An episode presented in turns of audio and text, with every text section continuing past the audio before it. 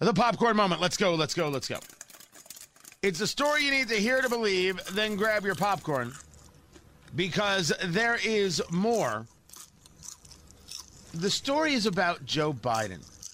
And Joe Biden is not a guy who knows how to compose himself. He's always got the joke. He has no filter. He doesn't know the difference between right and wrong. He doesn't know the difference between good and evil. If he knew the difference between right and wrong, he already would have pulled out the Americans long before we got to this moment in Afghanistan.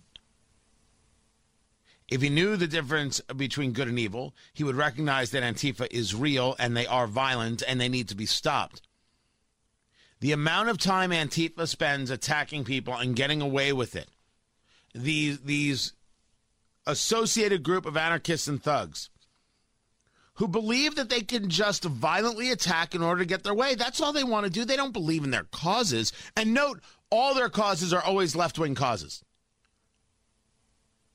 What they really want to do is burn things down. But when you note that all of their causes are left wing causes, I guess you could say, even though I believe they just want to burn things down, they, some people just want to watch the world burn.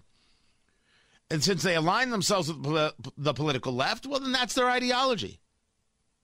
That's who they are because they've decided, oh, if you disagree, you're a fascist or some garbage like that. And then they wear full body armor and they have bear spray and mace and this and they attack. And they, they'll spray paint your cameras and, oh, you can't record this.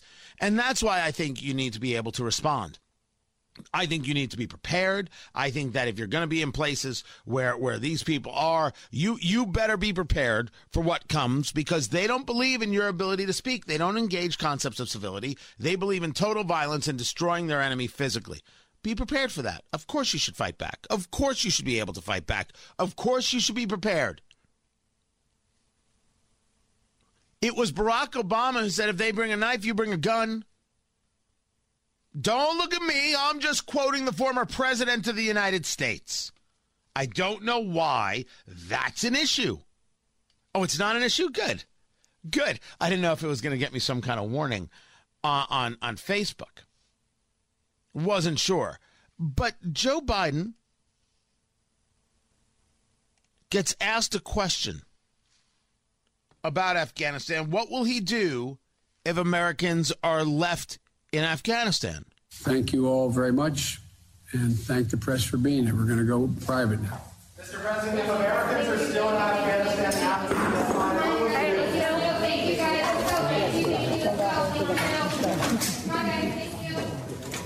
So the event is ending, and reporters are still there. And one of them, Peter Alexander, NBC, gets to shout out a question. Sir, what will you do if Americans are still there after the deadline? What will you do if Americans are still there after the deadline. That deadline is August 31st. That's when the Taliban says, you can't be here anymore. And we're taking marching orders from the Taliban because Joe Biden is a feckless leader. The microphone at that moment gets cut. So this is what it sounds like to you, me, and we.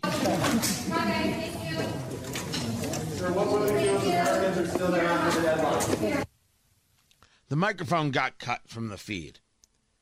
But you can see from the video that Joe Biden looks over at this reporter, chuckles to himself, and says, You'll be the first person I call. What?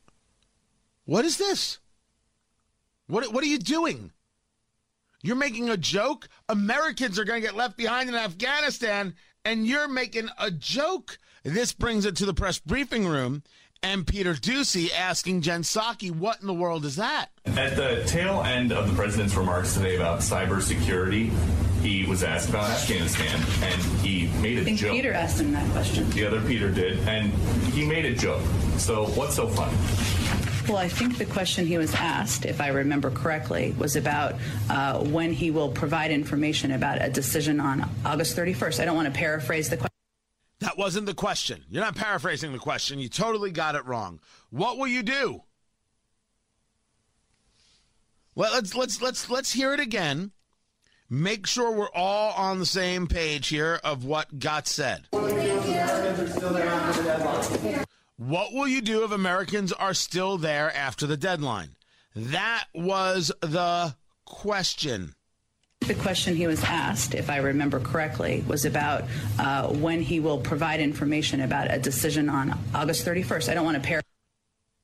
No, no, no, no, no.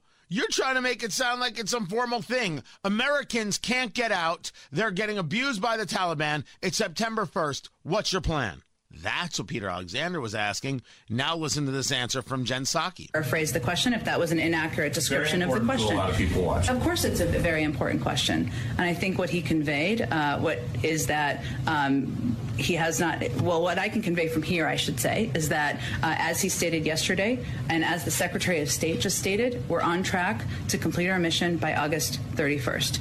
Obviously, there are discussions, uh, and the president received a briefing just this morning. Uh, as I noted, he asked yesterday for contingency plans, and he received a briefing on them this morning. These are incredibly serious issues, and there are discussions that are happening internally. And I'd note that um, in addition to the contingency uh, plans that he So you don't know why Biden is laughing and you don't have a plan. Just say so. Biden's laughing because he's somehow lost himself a little bit and has no filter. And we don't have a plan because, well, we were never going to have a plan to begin with because that's who we are. That's today's military. That's this administration, Obama 3.0. Any other questions? No? Okay, I'm going to get lunch. That would have been a much more honest answer, Jen Psaki. We see you. We know you're lying to us.